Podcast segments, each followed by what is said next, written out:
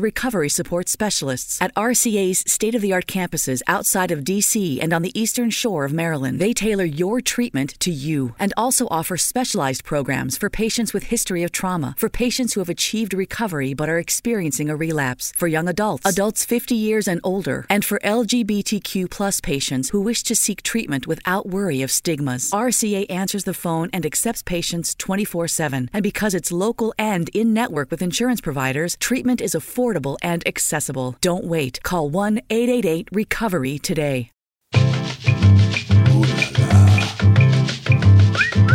Audio up. This is my Mea Culpa. Oh, baby, don't lie for me. If I tell you my story, don't cry for me. I did my time, that's fine by me. This is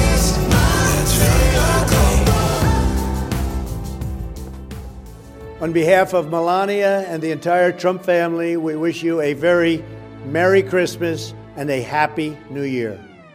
This is Michael Cohen, and you're listening to the Mea Culpa podcast. Last week, President Donald Trump granted another slew of sleazy and illegal pardons which were met with near-universal revulsion as he continued his onslaught against the rule of law and the norms of presidential behavior. But this is Christmas, Trump style, and he's made a list. Checked it twice, and decided who's been naughty and who's been nice. At the top of that list were Roger Stone and Paul Manafort, his fellow co-conspirators in the Russian investigation, who were pardoned explicitly for their ongoing commitment to Trump's own code of omerta. In 24 hours, just the past 24 hours, this president has vetoed pay for the military, stalled relief for millions of you, and issued the most toxic tally of pardons we have ever seen. 26 new Trump pardons tonight. Gifts to many convicted criminals that you know well, who did horrible things. Many admitted it. And then he left to go golf in Florida.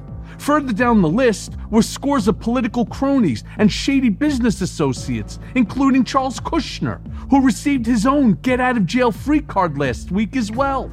It's a list that includes a rogue gallery of convicted liars, corrupt congressmen, and child-killing war criminals. Axios, which often reports directly leaks out of the White House, says Trump telling an advisor he was going to pardon, quote, every person who ever talked to me. They're saying Trump isn't just accepting pardon requests, but blindly discussing them like Christmas gifts to people who haven't even asked. One source felt awkward because the president was clearly trying to be helpful, but the advisor didn't believe they had committed any crimes. Representing a stunning and unprecedented abuse of executive power, it's just one more example of how Trump has taken the norms of presidential privilege and deformed them until they are grossly unrecognizable. Like everything else he has touched during his term, the pardon process itself has devolved into a corrupt and transactional circus, with Trump as its ringmaster. Ladies and gentlemen, boys and girls, step right up and seize the monkey key. Even the process in which these pardons are to be granted has been turned on its head by the president. Under Justice Department guidelines, pardons are normally not even considered until 5 years after an applicant completes a sentence and are granted in recognition of the applicant's acceptance of responsibility for the crime and established good conduct. That said, there is most definitely method to the madness. We are watching two simultaneous issues unfold with these pardons that hew closely to how Trump views the presidency. The first of which relates to the Russia investigation and his obsession with dismantling its very existence by pardoning those figures who were found guilty of a host of serious crimes. Now keep in mind, both of those individuals didn't cooperate fully with prosecutors. Both of those individuals had pardons dangled in front of them, obviously tacitly so that they would not cooperate. They didn't cooperate. They didn't roll over on the president. The president refused to rule out pardons for them. Paul Manafort told Rick Gates, according to the Mueller report at one point, that they would be taken care of. The president said that Roger Stone could sleep well at night at one point. They clearly knew they were angling for a pardon so as not to incriminate the president, and now the president has pardoned them. This is as fundamentally corrupt as a pardon gets. In the statements surrounding the pardons of Roger Stone and Paul Manafort, it was easy to hear the voice of President Trump bellowing in the background. Stone was treated very unfairly by prosecutors. His former campaign chairman Manafort is one of the most prominent victims of what has been revealed to be perhaps the greatest witch hunt in American history. Like Archie Bunker shouting at the television, Trump is using this once sacred process to air a litany of grievances and doesn't give a shit about the damage he's causing to the rule of law. In his mind, he's the victim, and everyone else should fucking pay for what he has had to endure. You know what they say?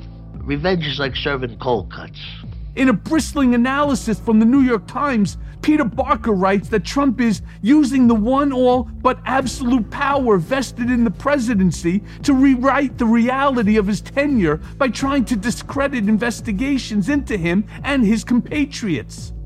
In essence, by pardoning these men, Trump is pardoning himself. If there is no one guilty of the crime, then, in Trumpian logic, there was no crime committed. But the entire process is rotten from the head down and appalling to anyone with regard for the rule of law. Trump's pardoning power was what allowed these men to obstruct Robert Mueller's investigation in the first place. But that is only part of the reason. The very nature of Trump's transactional approach to life is also on display. Of the 65 pardons and commutations delivered as of last week, all but 5 had close ties to Donald Trump. Our law and order president has turned his power to grant pardons into an almost industrial level of corruption and cronyism. Congressman Schiff, your reaction, please, first to this news of these pardons to this evening. They're grotesque. They're morally repugnant, and they're exactly what you'd expect of Donald Trump. In past administrations, the Justice Department served as the conduit for this process and helped the president review a variety of cases to determine their eligibility for clemency. Instead, the White House has built a spreadsheet with hundreds of names from individuals seeking presidential pardons and outsourced the process to a host of special interest groups with ties to the president. They include corrupt and convicted Republican congressmen like Duncan Hunter and Chris Collins, or the pardoning of 4 private security contractors working for Blackwater who were convicted of murder in 2014 for killing 14 Iraqi civilians, many of them children, and sentenced to life in prison. Trump has close ties to Eric Prince, the Blackwater founder and brother of Betsy DeVos, his Secretary of Education. This alone caused a wave of international disgust and repudiation and threatens to further destabilize the region. It's an exceptionally dangerous message, and it's one that we're going to have to embark on a repair job over the next couple of years to have better leadership at every level within the military to say this is not okay. We're going to have a reset on January 20th. In the overlapping Venn diagram of sleaze that defines Trump world, there is a special section dedicated to boy prince Jared Kushner. The pardon granted to his father, family patriarch Charles Kushner, by the president last Wednesday was a late Hanukkah gift and something the younger Kushner has been working towards most of his adult life. Kushner was convicted in 2004 of 16 counts of tax evasion and 1 count of retaliating against a federal witness who happened to be his brother-in-law. Kushner hired a prostitute to sleep with him at a New Jersey motel, filming the encounter via hidden camera, and then sent the tape to his sister at their daughter's birthday party. Nice guy. Ironically, it was Trump stooge Chris Christie who prosecuted Kushner and just last year called the crime loathsome and disgusting. But Jared Kushner worked hard for his father's pardon. Surely, if you sell your soul to the worst person alive, you should get something in return, right? I mean, if a guy hires a prostitute to seduce his brother-in-law and videotapes it and then sends the videotape to his sister to attempt to intimidate her from testifying before a grand jury, do I really need any more justification than that? But Trump does not care one iota. Week after week, we watch as he debases himself and the presidency to the point where not only does the emperor have no clothes, but he's turned himself and the presidency into a fat fucking pig in a poke rolling around in a pool of mud. squealing about rigged elections while burning down the government as he leaves office. That boy is a P.I.G. pig. All we can do is sit back and watch what happens next. But this is just the beginning of a wild month of destabilization, and where it stops, no one really knows. Trump's weekly list of mercy for his most loyal subject is the last gasp of a pathetic and defeated man. In recent weeks, he has attacked the very foundation of American democracy, only to be beaten back and humiliated in the courts. He has found himself in almost every circumstance on the outside looking in, which is an unusual place for a pathological narcissist used to being the center of the universe. I don't know how to put this, but I'm kind of a big deal. There will be no second term for Donald Trump. Nor will there be any investigations into his opponents by special counsel. America is exhausted by Donald Trump. We are tired of his tweets. We are tired of his divisiveness, the insanity, and the chaos. Like a guest who has overstayed their welcome, we simply want him to leave. Just fucking leave. But Trump isn't taking the hint. Instead, as power inexorably slips from his grasp, the defeated president finds his pardon authority to be the one weapon he can deploy without any checks or balances. As the Times wrote, it is the most kingly of powers conferred upon a president by the Constitution, one that is entirely up to his discretion, requires no confirmation by Congress or the courts, and cannot be overturned. Quite simply, Trump is flexing and will continue to do so as he finds himself more and more on the periphery. Shut the fuck up, Donnie. And now for the main event.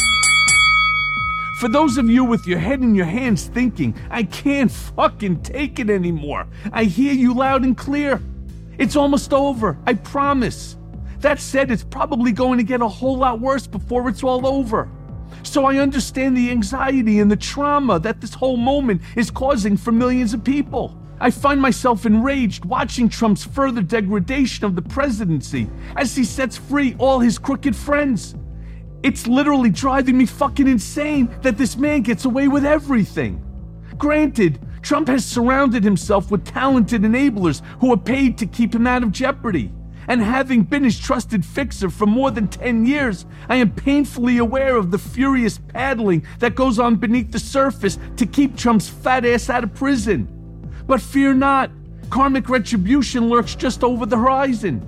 While Trump plays king and feels invulnerable to federal indictment, the state and city of New York continue to sharpen their knives and wait for January 20th. Can you dig it? Can you dig it? Can you dig it? There's an old saying by Sun Tzu from The Art of War that reads, if you wait for the river long enough, the bodies of your enemy will float by. And it's the mounting evidence being accumulated by Cy Vance in the Manhattan District Attorney's Office and Tish James, the New York State Attorney General, who will get us there. It's with this hope in mind that I am pleased to introduce my next guest, Glenn Kirshner. A frequent MSNBC commentator and legal analyst, Kirshner is the host of a hit legal podcast, Justice Matters, and the host of Capital Crimes on MSNBC. Kirshner has an acute sense of justice and what it means to be misappropriated and corrupted, and has been one of the loudest voices in excoriating Donald Trump for his abuse of power throughout his administration. So let's listen now to that conversation. On December 13th, you tweeted about a Washington Post op-ed shaming the Republican congressmen who have supported and enabled Trump's baseless and seditious election fraud claims that, and you quoted, these politicians attempted to steal an election from the people, from voters. How can they now be allowed to serve? We the people. Are they not the very word traitor? Discuss with me for a moment how you actually hold these individuals accountable for their actions when nearly half of the electorate believes that the election was stolen. Now, while I agree what they have done is both shameless and frankly, it's criminal, I'm at a loss for how we might actually do something about it.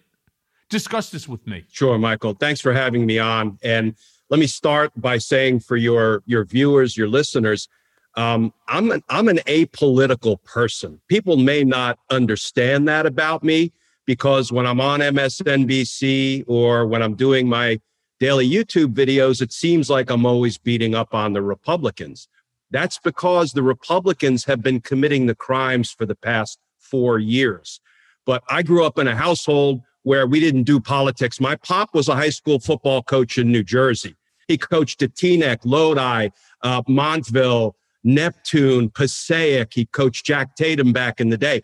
We didn't do politics. I didn't do politics growing up. As a federal prosecutor for 30 years, I wasn't permitted to do politics because I operated like every other federal government employee under the Hatch Act, which prohibits political activity by federal government employees. So as a jumping off point, I'm not a political guy.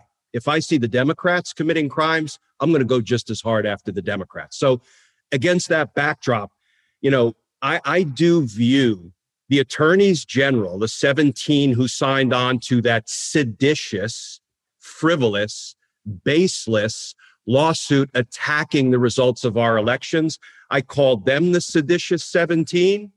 I called 126 congressmen and women who signed on, you know, the seditious 126. And your question, how do we hold them accountable? That's the $64,000 question, because, you know, sedition is the violent overthrow of the government. What these people have been doing is sedition light, or sedition minus one, or a kissing cousin to sedition, because they're trying to stop the incoming government from lawfully ascending to power, as we have elected them to do. So it may not technically be sedition, so we may not technically be able to prosecute them for sedition. But here's what we have to do, Michael, and this has been the theme of everything I have said and done for the past couple of years. You know, for 30 years as a federal prosecutor, I would live in the grand jury at times. Now, I was a trial guy, tried more than 50 murder trials. I tried RICO cases in federal court against the largest gang in the history of the District of Columbia. But I was in the grand jury a lot. And what you do in the grand jury is you aggressively, honestly, ethically, and apolitically, but you aggressively investigate crime. And all day, every day in this country, we're prosecuting drug dealers and gun runners and bank robbers in federal court. And personal attorneys to the president. Yeah, and now we have a whole batch of political criminals and quasi-political criminals. We have family members of politicians and lawyers to politicians. And what we have to do beginning in January, easy as 1, 2, 3. Go into the dang grand jury every day, issue subpoenas broadly, and investigate what kind of offenses these people have committed. Rudy Giuliani, you know, the Ron Johnsons of the world who are still propping up Russia, contrary to all common sense and, you know, all sort of reasonable views of the evidence. You investigate them all. We can't now, at this moment, announce, here's the charges we're going to bring against the seditious politicians. Boom, boom, boom, boom, because we don't know. That's putting the cart in front of the horse. But if we get in the grand jury and do what the Department of Justice and what the prosecutors are supposed to do, you investigate it all fairly, aggressively, and apolitically, and then you ask the grand jurors, sitting as the conscience of the community, okay, what charges do we believe are supported by the evidence that we've managed to develop before you all? I did this hundreds of times as a federal prosecutor. And Michael, I was the chief of homicide at the U.S. Attorney's Office in D.C. I learned how to be a homicide prosecutor from Bob Mueller, who was my chief of homicide in D.C. before he left to go to San Francisco to the U.S. Attorney's Office. A couple of years later, I took over as chief. He not only taught me how to be a homicide prosecutor on the line, he taught me how to run the homicide section in a very real sense, because I learned from him. I always told our prosecutors, I've supervised 30 assistant U.S. attorneys who were the homicide prosecutors in D.C. Unfortunately, on the murder front, business was always very good in D.C. I always told them, you are never more vital as a federal prosecutor than when you are deciding that the evidence does not support a charge, when you're declining to charge somebody after a full, fair, aggressive investigation, because that's our job. Our job is not to railroad people. Our job is not to try to identify a target and by any means necessary, bring a criminal charge against that person. Our job is to honestly, aggressively, and apolitically investigate every flippin' crime we suspect has been committed. And then you let the chips fall once all of the investigation is in before the grand jury. That's what we have to do to these people who have worked so hard to destroy our country, our republic, our democracy. But Glenn, you know that that's not what happens today. You know that if, in fact, this is what's going to happen, they're going to go after the seditious 17, and they're going to start to bring charges against the Ron Johnsons of the world, the Rudy Giulianis, who I truly believe is a fucking criminal. I believe that he is a criminal. He comes from a criminal family. He deserves to be put in prison. But the biggest problem that I see is that prosecutors today, and this is a line I'm stealing from, I believe it was Harvey Westlake, when he said, it's not about prosecuting anymore. Now it's all about convictions and conviction rate. And when you get a federal prosecutor turning around, staring you dead in the face and telling you, I have a 98% conviction rate, and if you think you're going to be part of that 2% that's going to get away from this, good luck. When we're going to freeze all of your money, we're going to hit you with forfeiture, we're going for super restitution, we're going to turn around and co-indict your spouse or one of your children, right, for a crime, and you're sitting there, and this is the first time that you've ever been involved in the system, your head spins, you have no idea what to do, and so you throw your hands up. The problem, though, is that the country won't allow this to happen to these politicians, it's my opinion, simply because the other side, the Republicans, will now say, well, you know, you're just abusing the power that you're claiming that we abused, and this is a never-ending cycle, almost like the Hatfields and the McCoys. If we decline to hold the criminal politicians accountable after what we've seen them do in the harsh light of day to this country, to the American people, to the immigrants who came here, right, yearning to breathe free, only be thrown into cages and have their children thrown into other cages. If we decline to do the hard work of holding them accountable, then this is going to sound hyperbolic, but it's not. We're slouching toward the end of our republic. If we've learned nothing by giving Richard Nixon a walk, then, you know, if we have not learned that if you want to encourage more crime in the future, decline to hold the criminals accountable today. If we stopped investigating and prosecuting bank robberies, everybody's going to go out and rob banks. And if we decline to prosecute today's political criminals, Trump, Barr, Pompeo, Mulvaney, the rest of them, if we decline to hold them accountable, we're done as a country. That's my opinion. You're right, and I agree with you. And let's look on Monday.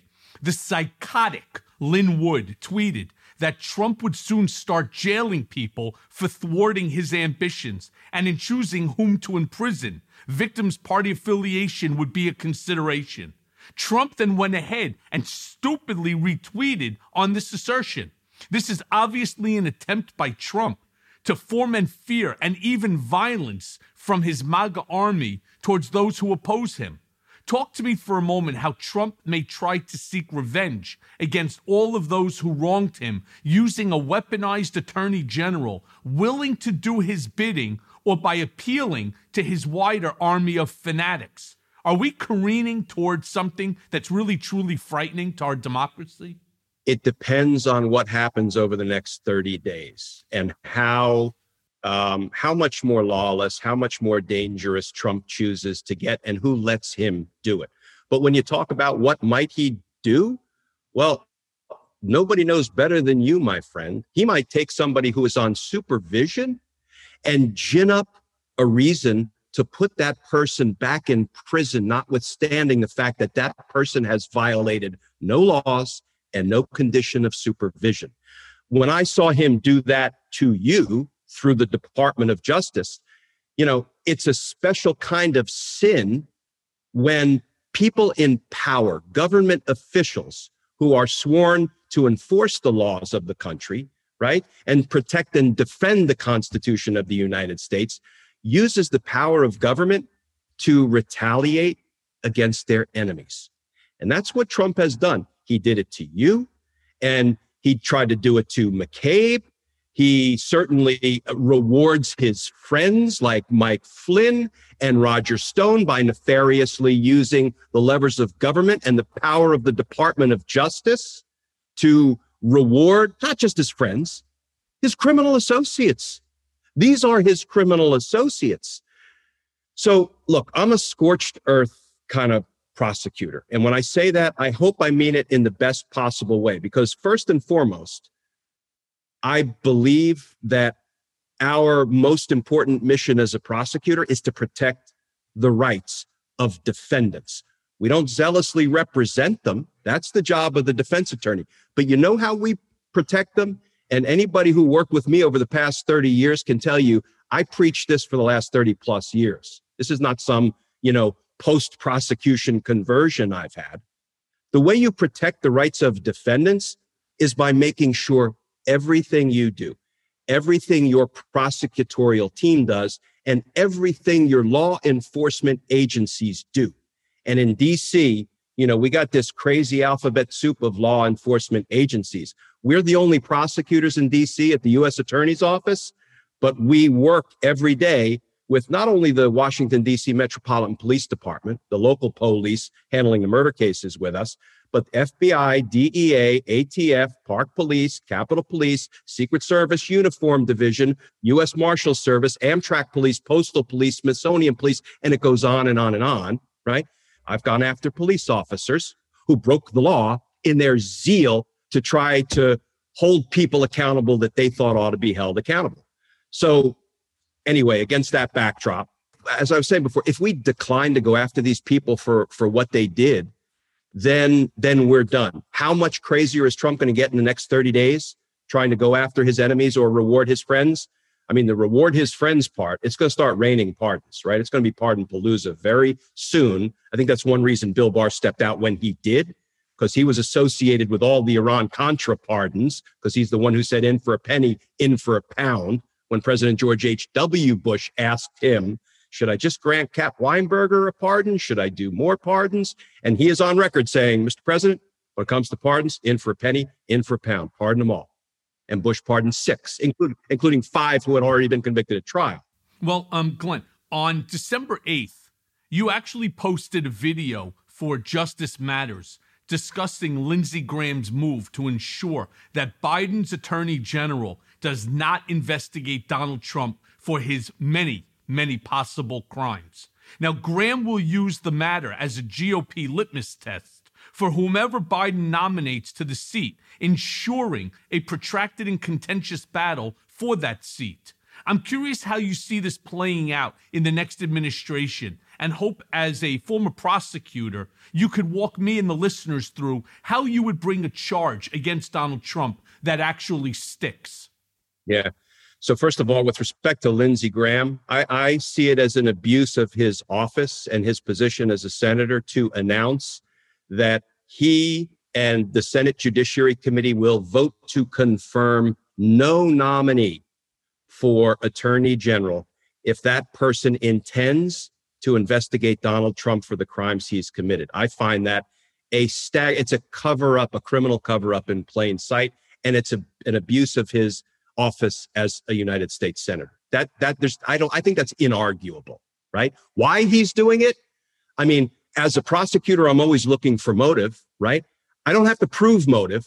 I never have to prove motive at trial. So I used to tell my juries, if one dude standing on a street corner walked up to another dude and shot him dead, and I didn't have a single shred of evidence about why, what the motive was, doesn't matter.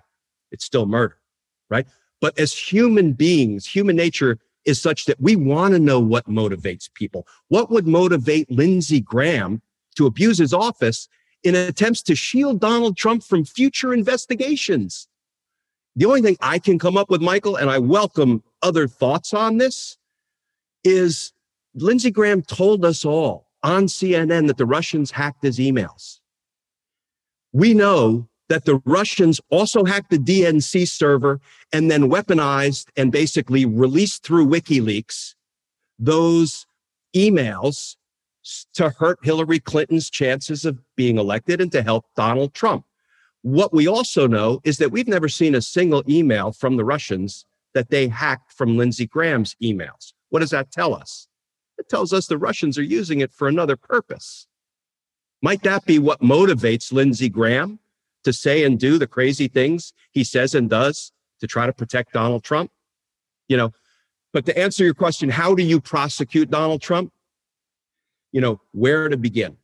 I went after a lot of killers in DC that had multiple bodies to their credit, right? I wouldn't call them serial killers, but they killed person after person after person. The sad reality is so many of the people I ended up prosecuting were impulsive kids with guns who pulled triggers at the slightest provocation. And a lot of them racked up a lot of bodies to their credit.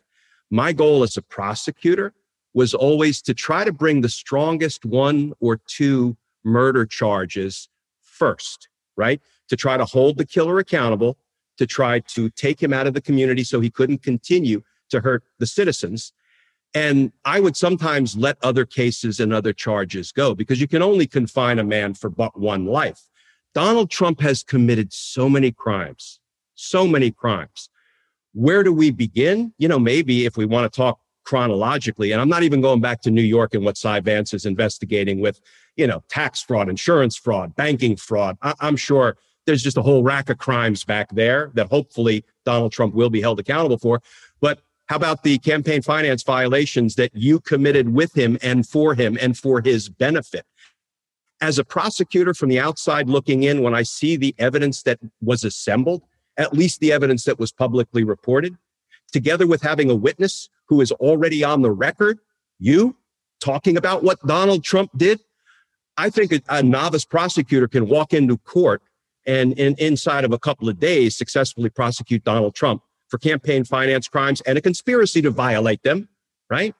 Conspiracy, as you know, is nothing more than an agreement between two people to do crime and one overt act, one step toward the commission of that crime. It's not complicated. So, I mean, for openers, you can tag him with those campaign finance violation crimes.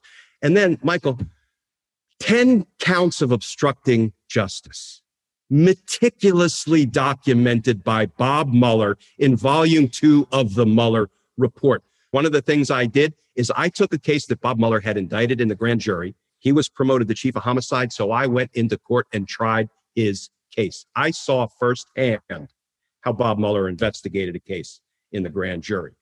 What I can tell you is I was a prosecutor for about 10 years at the time. I thought I knew my way around a grand jury investigation, and I was blown away by Bob Mueller's work investigating and indicting cases. So I could just, like, you know, we would say, look, he gave you a Cadillac at trial. All you got to do is roll it into the garage. And that's really all I had to do with a case involving the shooting of a police officer in DC, because Bob had investigated and indicted it. He meticulously documented as many as 10 felony obstruction of justice charges in Volume 2 of the Trump-Russia report, right? You can walk into court and prove those in your sleep. And that doesn't even get us to the soliciting a bribe of President Zelensky and the conspiracy, it looks like, was involved there. It doesn't even get you to witness tampering of Ambassador Marie Yovanovitch. And frankly, you, I remember the threats against your father-in-law, was it? It was against my wife, my children, myself, my father-in-law, my entire family. And what Trump knows is the fact that he has a large following on social media. I know he just did that to Eric Swalwell as well. People don't realize just what that social media platform that he controls, that MAGA army, what it is when you are on the other side of Donald Trump's ire, because you have no idea whether one person, 100 people, or 1 million people want to come after you and your family. And he says it in a way that you would certainly be better prepared to talk about, how a mobster will talk about it. He doesn't give the overt act of take him out, whack him, right? Kill him. He doesn't say that. He gives the head nod. He gives the wink. He gives the expression. He lays things out there in a way that you're not going to be able to just say, well, Donald Trump gave the order, right? But Donald Trump gives the order. It's him blowing that dog whistle that only his MAGA followers and those that are, part of the Trump cult are willing and capable of producing. And that's what the RICO laws are all about. That's why they were enacted, to get the boss, the mob boss, in this case, Donald Trump, because the Trump organization and, frankly, his cabinet, the executive branch, at least the ones who are directly plugged into him, looks a lot like a RICO organization to me. And as you say, he doesn't directly give the order. He doesn't have to give the order. That's why we have the RICO laws in place, because the guy at the top, one, doesn't get his hands dirty personally, and two, doesn't give orders. He says, boy, it would be a shame if. That's an order. And that's exactly what the RICO laws were designed to get after. And somebody asked me, I remember when I saw that tweet, I think it was like, look at, he was tweeting about you. And I think he added something like, look at his father-in-law, or words to that effect, right? Correct. So that's correct. I was on air. Exactly, I was on air, and somebody asked me, what would be the first thing you would do as a prosecutor? If you were dealing with Michael Cohen as a witness and you saw a tweet like that, I said, the first thing I would do is I would send my agents out to collect up Michael and his father-in-law and his family. I would bring them down to the U.S. Attorney's Office, and I would tell them about the witness protection programs we have available to make sure we protect them against those threats that were just tweeted out by the president. That would have been my first move, right? Because like you say, he's got an army of supporters, many of whom, call themselves, I'm the Proud Boys and the Wolverine Boys, and I'm the this and I'm the that. And frankly, they're all weak individuals for the most part. If they were strong, they wouldn't have to strap long guns across their chests to go to the Michigan State House. But Glenn, they do. And that's the problem. That's the danger. And Donald Trump fucking knows it. He sees it on television, and it gives him a hard on that he sees these MAGA followers walking with AR-15s strapped around their backs, walking and taking over courthouses, marching in the streets like a legitimate gang, right? Like an MS-13 type gang.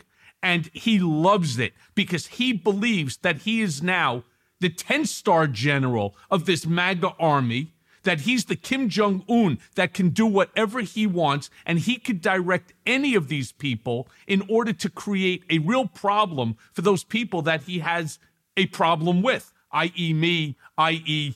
so many others now. But I want to talk about something. You recently discussed on your show how the courts held against Trump and Giuliani's seditious acts against the Constitution.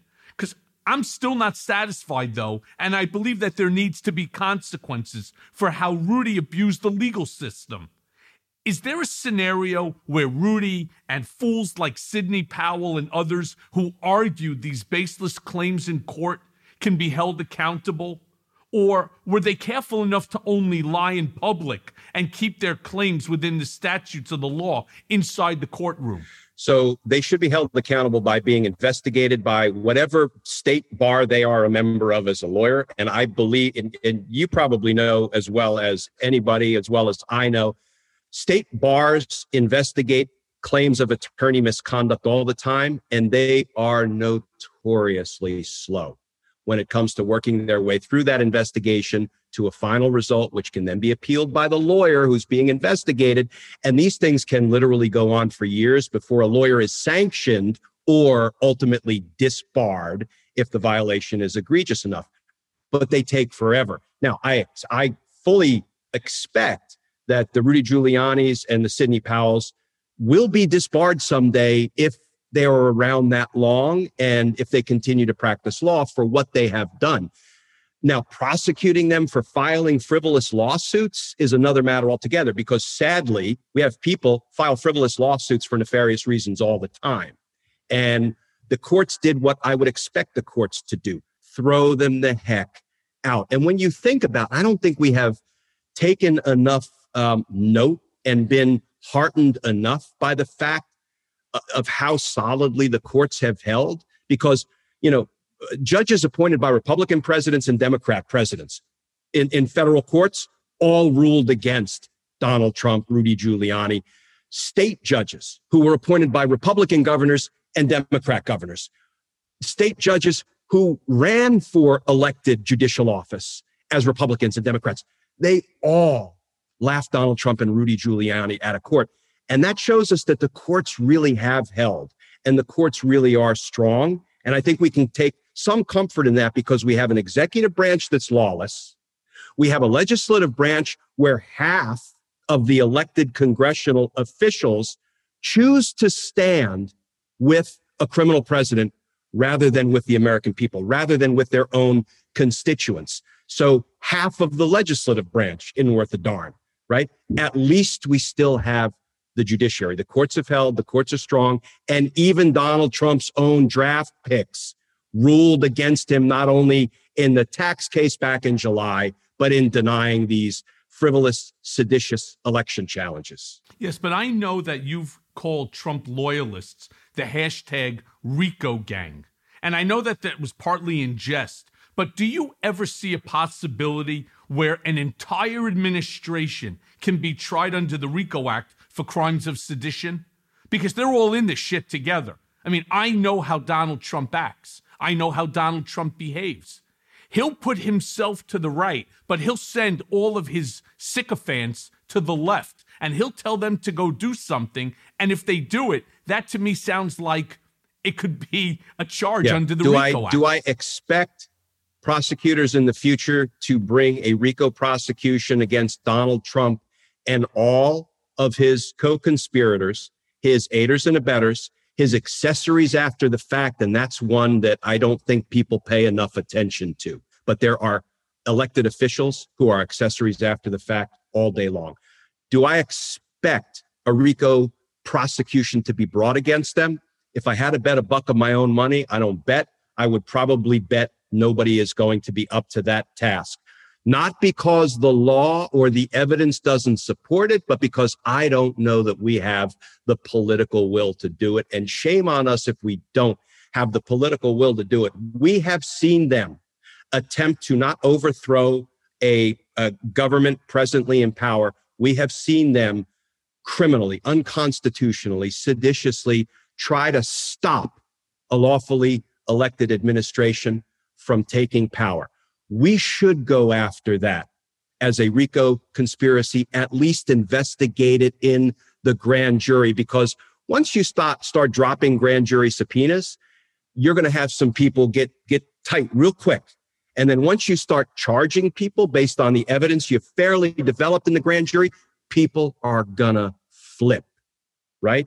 And the way to get inside a conspiracy is to flip the co-conspirators. I could investigate a conspiracy from the outside looking in, and I can figure out only so much. Without an insider, without a co-conspirator, without a cooperating witness, it's really tough to get at what was going on inside that conspiracy. But all we have to do is investigate this in the grand jury, and then we're going to start to learn a whole lot more, and we're going to start to see who we can hold accountable. Right. But in the end, true justice for Donald Trump may not come the way that you're referring to, something we talked about before, but it may come, again, not at the federal level, but instead from the state and the local courts. Now, while Lindsey Graham is attempting to shield President Trump from the incoming Biden attorney general, what he cannot shield Trump from is Cy Vance in Manhattan's DA office and the New York Attorney General, Tish James. Because those cases, and I can tell you emphatically, those cases are advancing.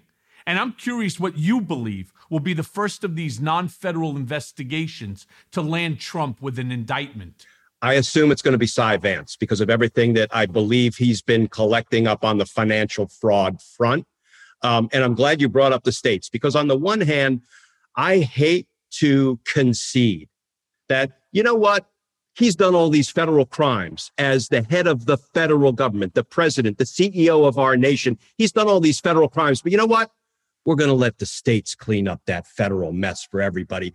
That cuts against the federal prosecutor I was for decades. But he's committed crimes in New York, and I submit in all 50 states. And I'm glad you asked that question, because He has killed people. He has criminal liability for what he did on the corona front. And Michael, I know nothing if I don't know how to put together a murder case, including a murder case that has a novel theory of homicide liability. I did it in D.C. a couple of times. We pushed it through the courts and we got the appellate court to adopt it. The urban warfare theory of homicide liability in Washington, D.C., when two men arm themselves, go into a crowded public area, putting all innocent bystanders at risk and start shooting at each other.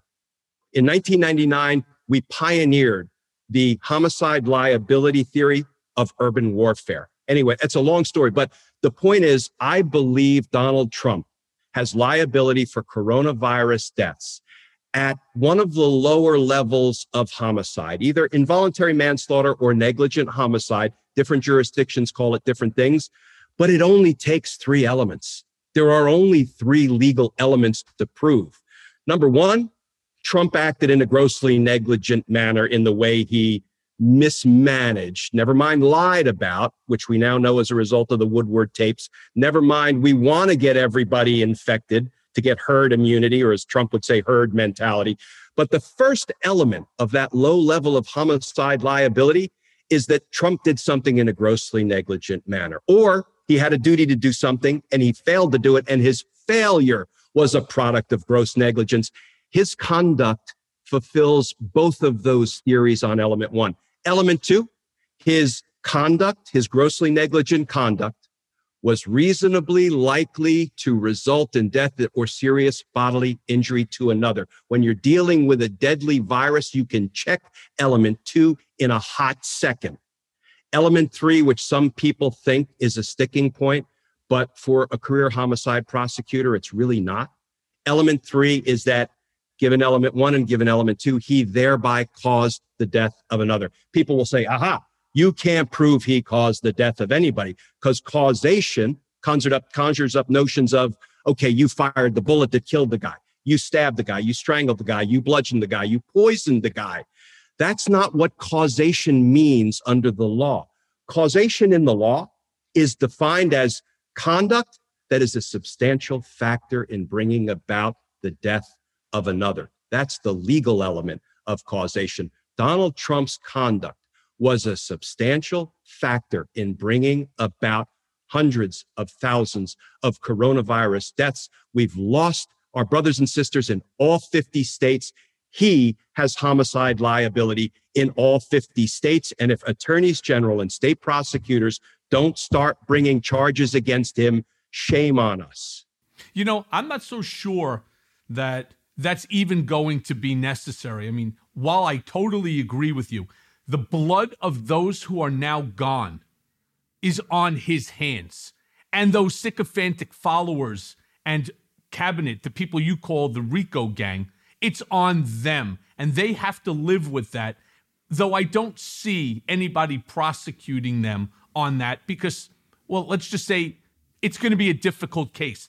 There are other cases that these state prosecutors can charge Donald Trump with, starting with, as what you brought up, campaign finance violations, tax evasions, misrepresentations to banks, insurance fraud, bank fraud, and a litany of other crimes that travel from California all the way to New York. Anywhere that Donald Trump has a piece of property, anywhere that his fat ass has ever sat, I truly believe that he has committed a crime. Take Trump University that had 10,000 students into it. Each and every one of those students are in different states. Take his Trump, the Trump network, the one with the vitamins and all that other, that multi-level marketing. Each and every one of them are in different states. And then you could take his Trump hot dogs and hamburgers and his vodka and all the other failed, Trump mortgage, all his failed opportunities.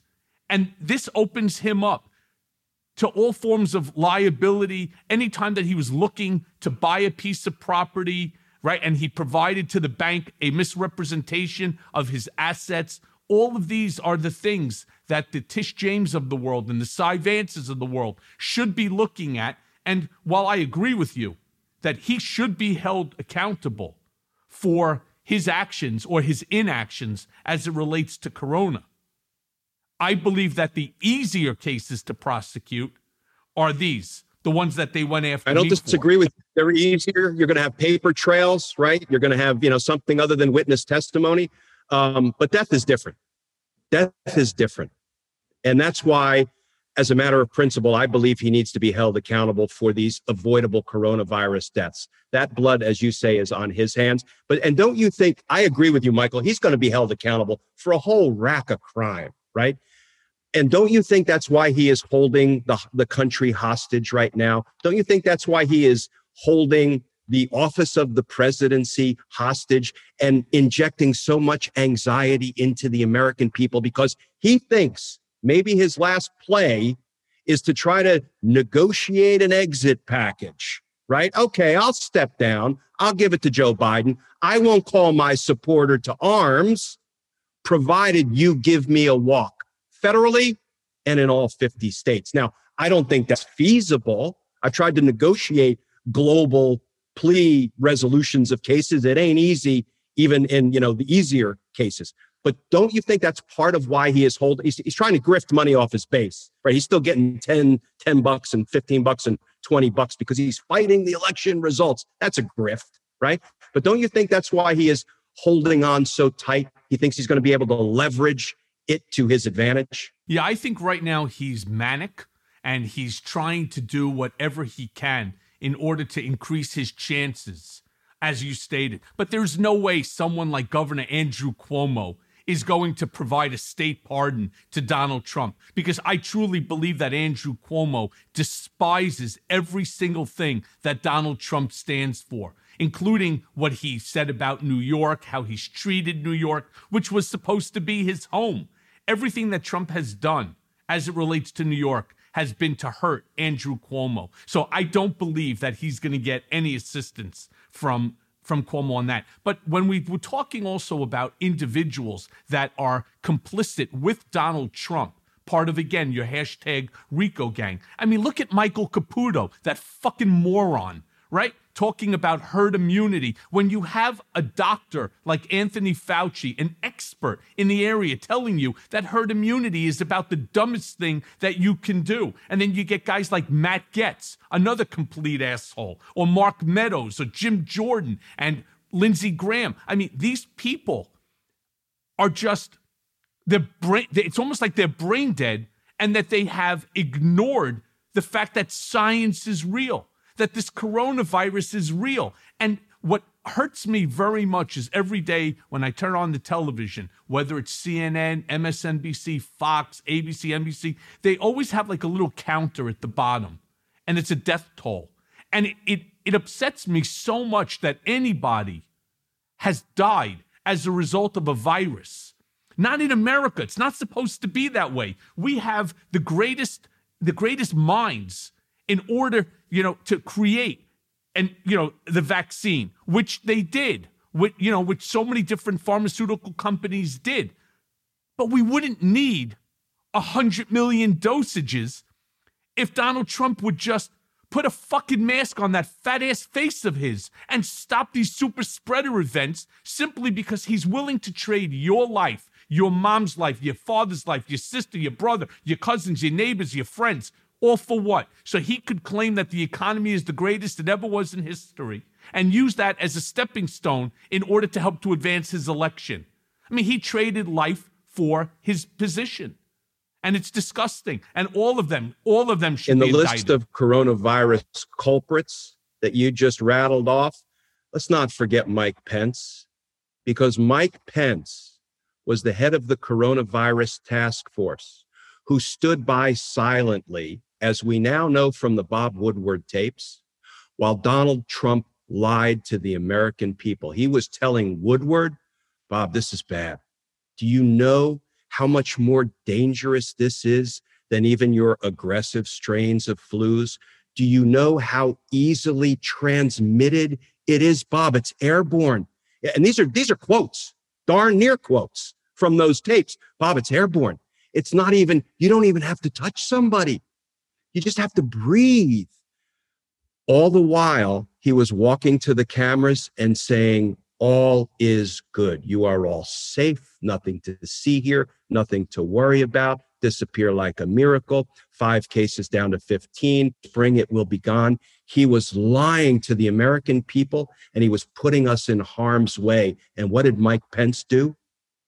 Nothing. He was the head of the coronavirus task force. He knew the true state of affairs, and yet he let the president run us all, out into oncoming traffic that is the coronavirus.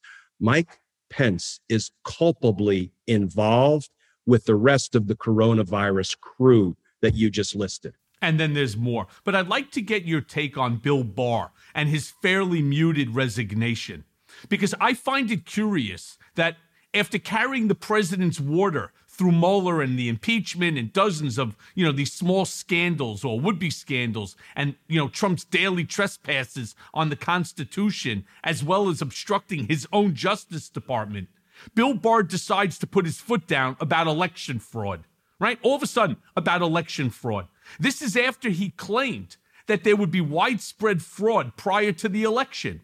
And instead, he very plainly repudiated the president. What do you think was happening here? Because Bill Barr doesn't do anything out of moral character. He was obviously playing some type of a game or has some kind of a game in mind. He even went so far as to call Trump's tweets a deposed king ranting. Why is this man, who has, in my estimation, zero moral compass, suddenly finding a need to take a moral stand?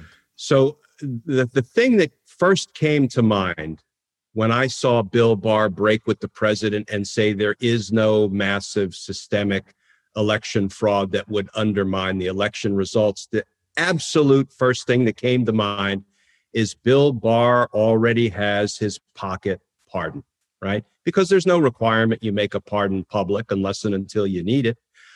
So I do not believe Bill Barr would have recklessly broken with the president if he still needed his pardon. And Bill Barr needs his pardon now, because we could tick through the list of crimes that he's committed in plain sight. So if he didn't already have his pardon, I doubt he's getting one now, even with that pathetic cheerleading letter of resignation that looked like it was written by Trump himself, right? You're so big, you're so strong, you're the best. Just pathetic piece of fiction that it was. I think Bill Barr, had his pardon granted already, because any number of pardons could have been granted that we don't know about yet. Just like we have something called pocket immunity. You can grant a pocket pardon.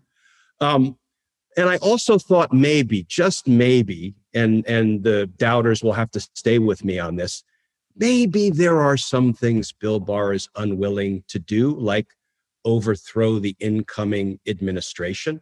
Maybe he's unwilling to do it. He's willing to commit all sorts of other crimes. He's willing to weaponize the criminal justice system to punish Trump's perceived enemies like you and reward his criminal associates like Flynn and Stone. And the Stone commutation was a criminal act. We need to challenge that beginning in January. But maybe Bill Barr was unwilling to go down as the attorney general who helped, prevent the incoming administration from taking power. And the other thing that I thought of after I thought he's got his pocket pardon is that, remember back in the early 90s, when he was George H.W. Bush's attorney general, Bush was deciding if he should pardon anybody for the Iran-Contra affair, for the crimes that were committed in furtherance of that particular scandal. And I believe Bush was thinking about pardoning Caspar Weinberger, the Secretary of Defense, and Bill Barr, on record now, he's admitted to this. He said, "Mr. President, when it comes to pardons, in for a penny, in for a pound." And they granted 6 pardons. And that was at Bill Barr's urging and counsel.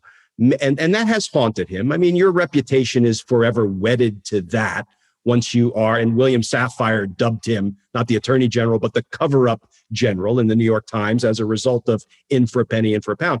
But maybe he didn't want to again associate himself with the pardon palooza that's coming. If he were still the attorney general, he would still bear some responsibility, because in the Department of Justice, we have the Office of the Pardon Attorney. So all of these things, in theory, are supposed to be vetted by the staff at the Office of the Pardon Attorney, and recommendations are supposed to go to the president. I don't pretend the Department of Justice is working the way it worked for nearly a quarter of a century when I was there, or, it should be working. But maybe Bill Barr didn't want to be associated with what Donald Trump is about to do. Yeah, I think it's more nefarious than that. And I'm working out some thoughts in my mind, which I will ultimately share, you know, on television, in the press. But I think it's much more nefarious than that. I don't think it has anything to do with pocket pardons, because we do know that if you accept that pre-pardon, you're obligated to testify, whether it's to open hearings, whether it's in a court, and you can't invoke your Fifth Amendment right against self-incrimination because you can't be charged. So I think it's much more nefarious. Let me add one footnote to that, because I have gone on air and said, and the prevailing wisdom is, you get a pardon or you get immunity, well, then your Fifth Amendment right against self-incrimination evaporates and you can be forced to testify. Can I tell you in practice what happens? And I got a lot of crafty defense lawyers who I've talked with about this. Here's what'll happen.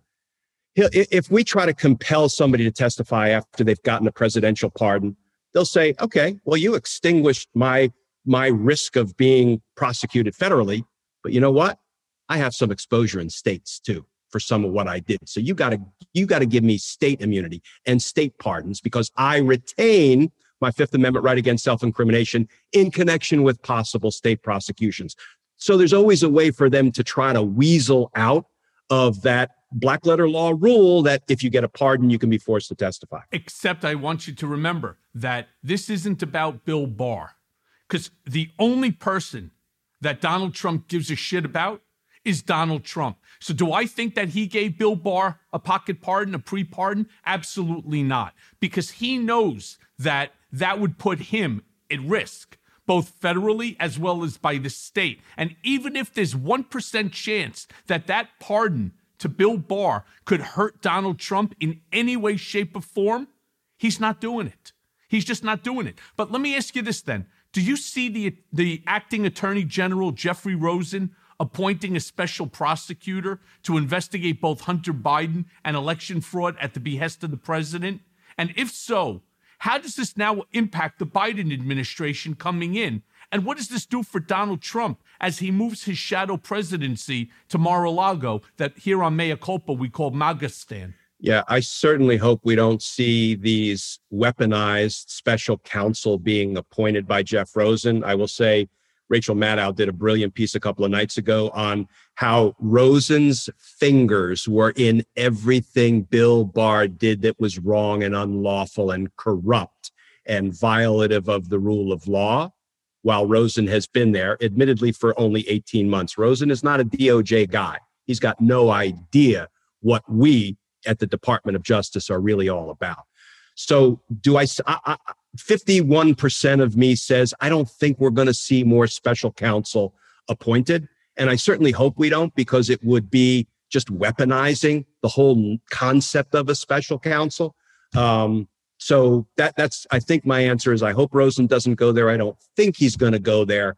But with this crew, you know, the RICO crew, you never know. Yeah. And there's no doubt in my mind that that's in Trump's head right now, thinking, how can he continue to weaponize the Justice Department that will live longer than when he's ousted from the White House? Now, another question for you then. Why do you think that the president hasn't fired Christopher Wray, right, as of yet? Or do you believe that that's coming? Because some believe that Trump has held off at the urging of his lawyers, who believe that firing Christopher Wray puts him in legal jeopardy of being charged with retaliation. As the firing would clearly be seen based on Ray's unwillingness to do his bidding. You think that's coming? I am surprised it hasn't already come. Now, Chris Wray may know some things about Donald Trump that he has, you know, never been able to pull the trigger on. So that's probably, you know, Donald Trump in a way that I never will. Maybe that's part of the calculation in Trump's mind. If I fire him, what can he do to hurt me? But I will say, like you, I'm kind of surprised, because Wray seemed to become another perceived enemy of Donald Trump. So I'm kind of surprised he hasn't, just to be punitive, just to be a, you know, jerk about it, fired him. So again, I guess at this point, 51% of me says he's probably not going to fire him in the last 30 days. But what do you think? Yeah, I don't know whether he sees Christopher Wray as anything that firing or keeping him there is doing any benefit to him or causing him any harm. But the second that he believes that Christopher Wray will cause him harm, that's when he'll make the decision whether to keep him or fire him. You know, Donald Trump does believe, in some cases, keeping your enemies close is the smartest thing. In other cases, what he believes in, and this is a lot, distance yourself, denigrate the person, and then move on. Because that's what Donald Trump does. First, he'll distance himself. I never liked the guy. I don't really know who he is, right? And then he'll be like, Christopher Wray is a criminal. And then he'll start with Criminal Christopher. And he'll come up with another stupid moniker that he gives to people, right? And that's what I believe personally, that there's not really much right now in the last 30 days that Christopher Wray could do to him. And so Trump has much bigger issues to deal with at the moment than thinking about Christopher Wray. That's just the way that I see it. As I say, 51% of me says he lets Wray ride it out because he's not sufficiently aggrieved at Wray at this point, or because Wray has got some goods on Trump that he doesn't want exposed. I don't know.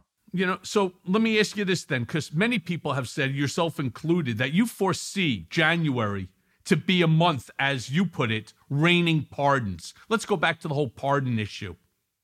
The question, though, is how broad and how blatant these pardons will be, because beyond his immediate circle of enablers and his sycophantic friends, which of Trump's larger circle of cronies do you believe will receive clemency? And finally, do you think that he'll actually go through with giving himself a preemptive self-pardon? You know, I think it's a tough calculation with Trump, because you know better than any of us that he doesn't seem to have loyalty to anybody. So I don't see pardons ever being given as a way of rewarding loyalty. I do see them being given as a way to buy silence, right? Which makes them corrupt. I happen to think that we need to take a maiden legal voyage in court and attack a corruptly delivered presidential pardon. You know, the Ex parte Garland case, Supreme Court in 1866, they said, listen, the courts have the authority to decide the issue of the scope of a presidential pardon. I would suggest that that also means they can decide the legality, the validity of a presidential pardon, but the courts have never gone there because they've really never been asked to go there. Well, we need to ask them to go there, and we let the chips fall. So I think, again, 51% of me says the pardons are going to be delivered broadly to a whole bunch of people who he thinks might be able to say something bad about him. So in essence, pardons to buy their silence. You know, and I think the Stone commutation is, I think, maybe the easiest one to attack as being corrupt, not only corruptly delivered, but I believe the act of delivering the sentence commutation to Stone was in and of itself a crime, not just a bad pardon or a corrupt pardon, but delivering it was actually part of an ongoing criminal conspiracy to obstruct justice. Because, I mean, the way that thing played out, it couldn't have been more transparent, because you've got Roger Stone acting as the Trump campaign's access point to WikiLeaks. That was Steve Bannon's testimony at the trial. It was my testimony. Yours as well. I was sitting in the courtroom for much of the Roger Stone case. So Roger Stone was the access point. Roger Stone then went before Congress and lied. And as Amy Berman Jackson announced at his sentencing, you didn't lie to stand up for Donald Trump. You lied to cover up for Donald Trump. All the while, Donald Trump is tweeting out to Roger Stone, stay strong, don't snitch, snitches are bad. And 3 days before Roger Stone was sentenced to report to, was scheduled to report to the Bureau of Prisons to begin his 40-month sentence, he gave that interview to Howard Fineman. He said, Mr. President, I didn't flip on you. I could have, would have gone easier on me, but I didn't. Now, you know what I want? I want a pardon. I want a sentence commutation. Later that day, Donald Trump signed the sentence commutation.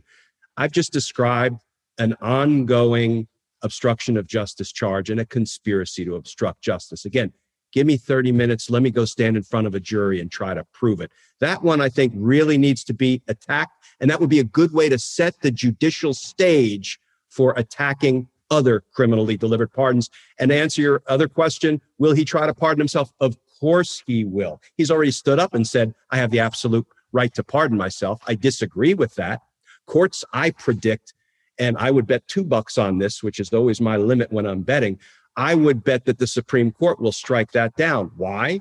Because if they wanted to make him a king, they would have done it back in July when they were deciding the tax case, right? Even his own two draft picks, Gorsuch and Kavanaugh, said, you're not a king. Get back to the court in New York and behave like every other litigant, right?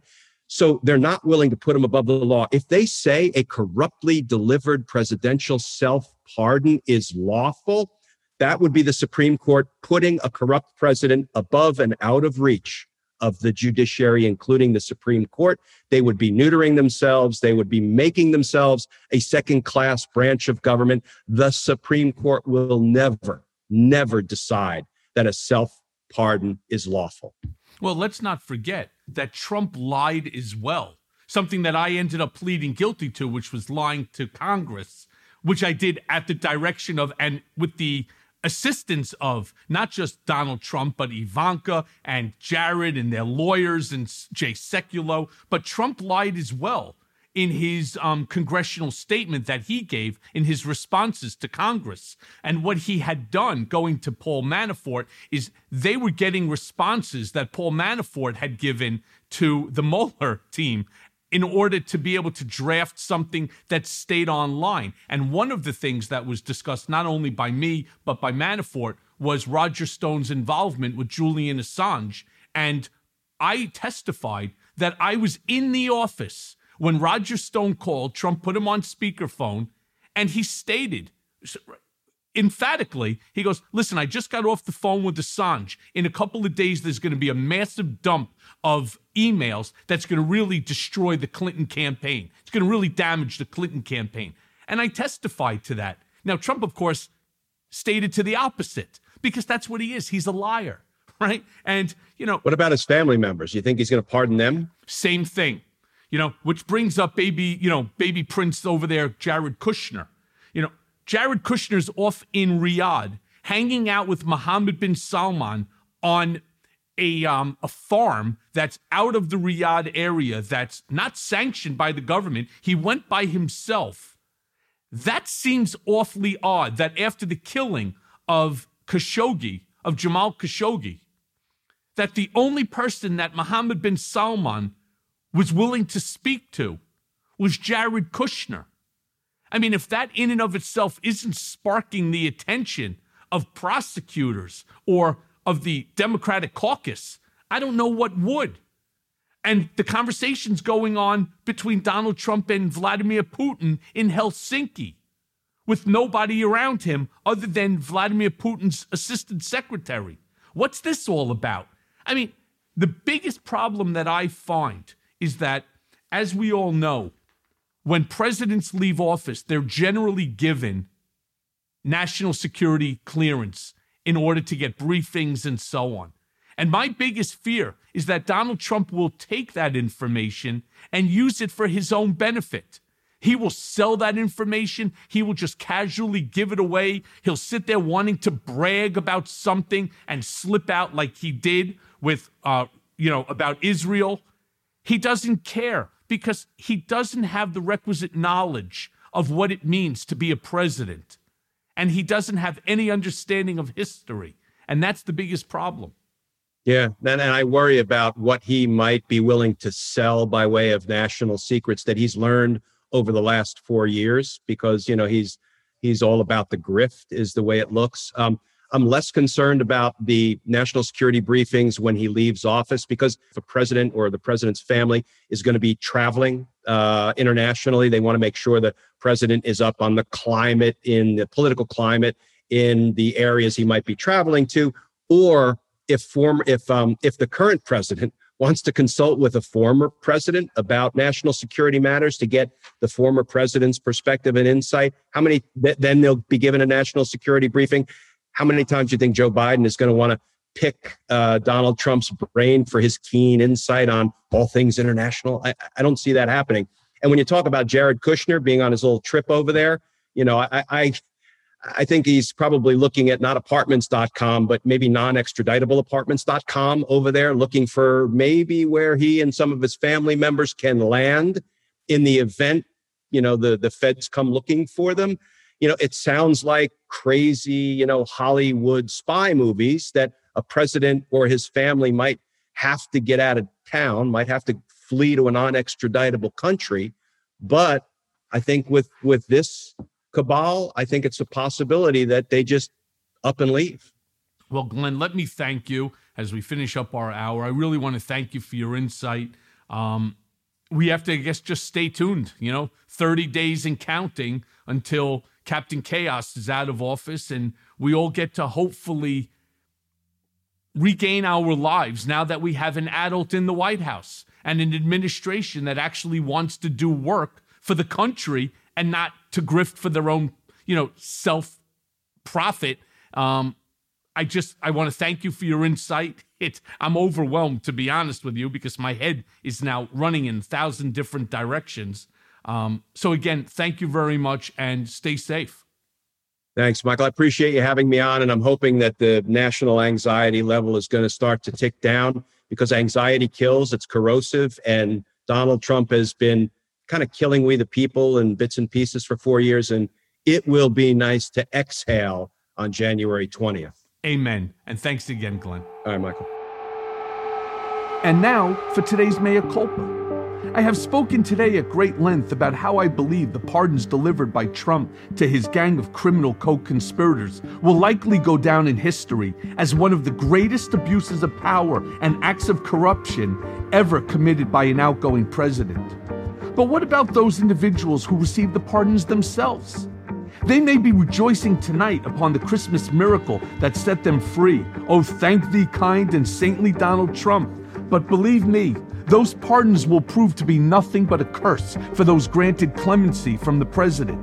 I say this as a convicted felon and someone who would have benefited greatly from a Trump pardon. I am nonetheless grateful for the fact that my name was not on that list.